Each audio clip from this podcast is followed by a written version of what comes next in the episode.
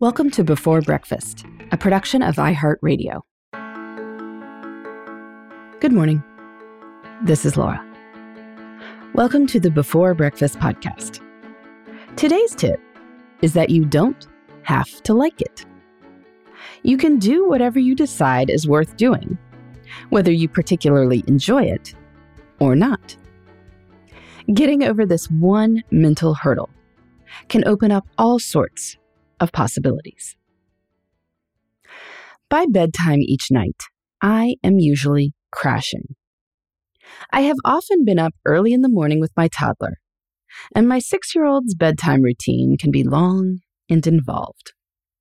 I aim to be getting ready for bed around 10:15. I manage to brush my teeth and take out my contacts without drama, but for whatever reason, washing my face brings out my inner rebel. I don't like getting my face wet and soapy. I just don't want to do it. And I know this sounds ridiculous. It sounds ridiculous to me too as I'm saying it. I have explored all sorts of ways to make this chore more pleasant. I have some lovely smelling, luxurious face soaps.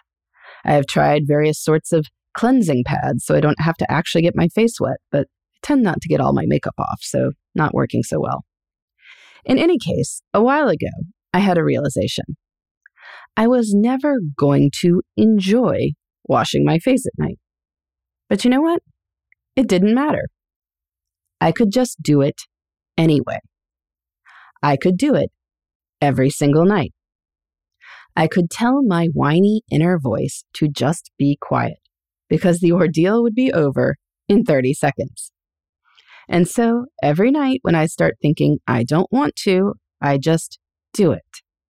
And I haven't missed a night since I had that revelation. I do it not liking it, but I do it. Maybe you too have some good for you habit that you keep resisting. Lots of people resist exercise. People come up with all sorts of elaborate reasons about why they just can't eat their vegetables. Flossing falls in this category for many folks too. Or maybe it's getting regular health checkups. And sure, there are various ways to make any of these habits more pleasant. Exercise doesn't have to be a scary group fitness class or running sprints. It can be a pleasant walk with a friend. Some vegetables are far more accessible than others. Something like honey glazed carrots may as well be candy, which makes them go down pretty easy. Some flosses slide in a lot better than others, which could make flossing pretty satisfying. That said, even if people don't particularly enjoy walking or eating their veggies or anything like that, it just doesn't matter. We don't get a pass on these things just because we don't like them. You can just decide to walk for 20 minutes a day, even if you really don't like to walk for 20 minutes a day.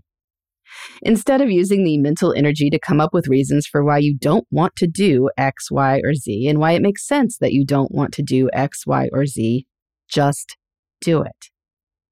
Not all of life has to be fun. Of course, I do recognize that it may be easier for some people to feel this way than others. If you are in an exciting, well paid job and have a lot of fun with your loving friends and family, well, a few moments of not so fun stuff are just really no big deal. If all of life feels not fun, well, that is a different matter. But if you are listening to this podcast, I am guessing that you have the power to make a lot of life pretty enjoyable. With some strategic job crafting, you can spend lots of your work hours on really cool things.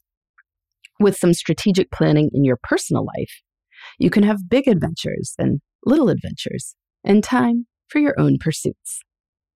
When you do these things, well, the little bit of time it takes to do something good for you but not so fun, can stay in perspective. At least that's what I've been telling myself. I am pretty sure I am never going to love washing my face, but I can still be the sort of person who washes my face every night, regardless. You don't have to like it.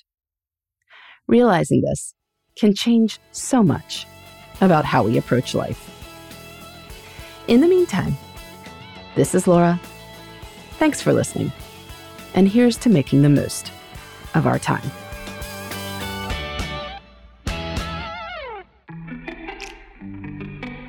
Hey, everybody.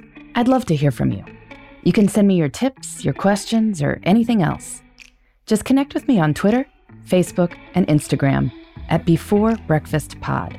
That's B E, the number four, then breakfast, P O D.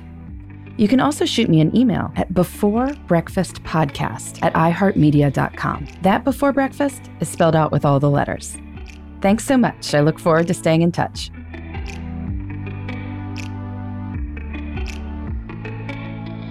Before Breakfast is a production of iHeartRadio.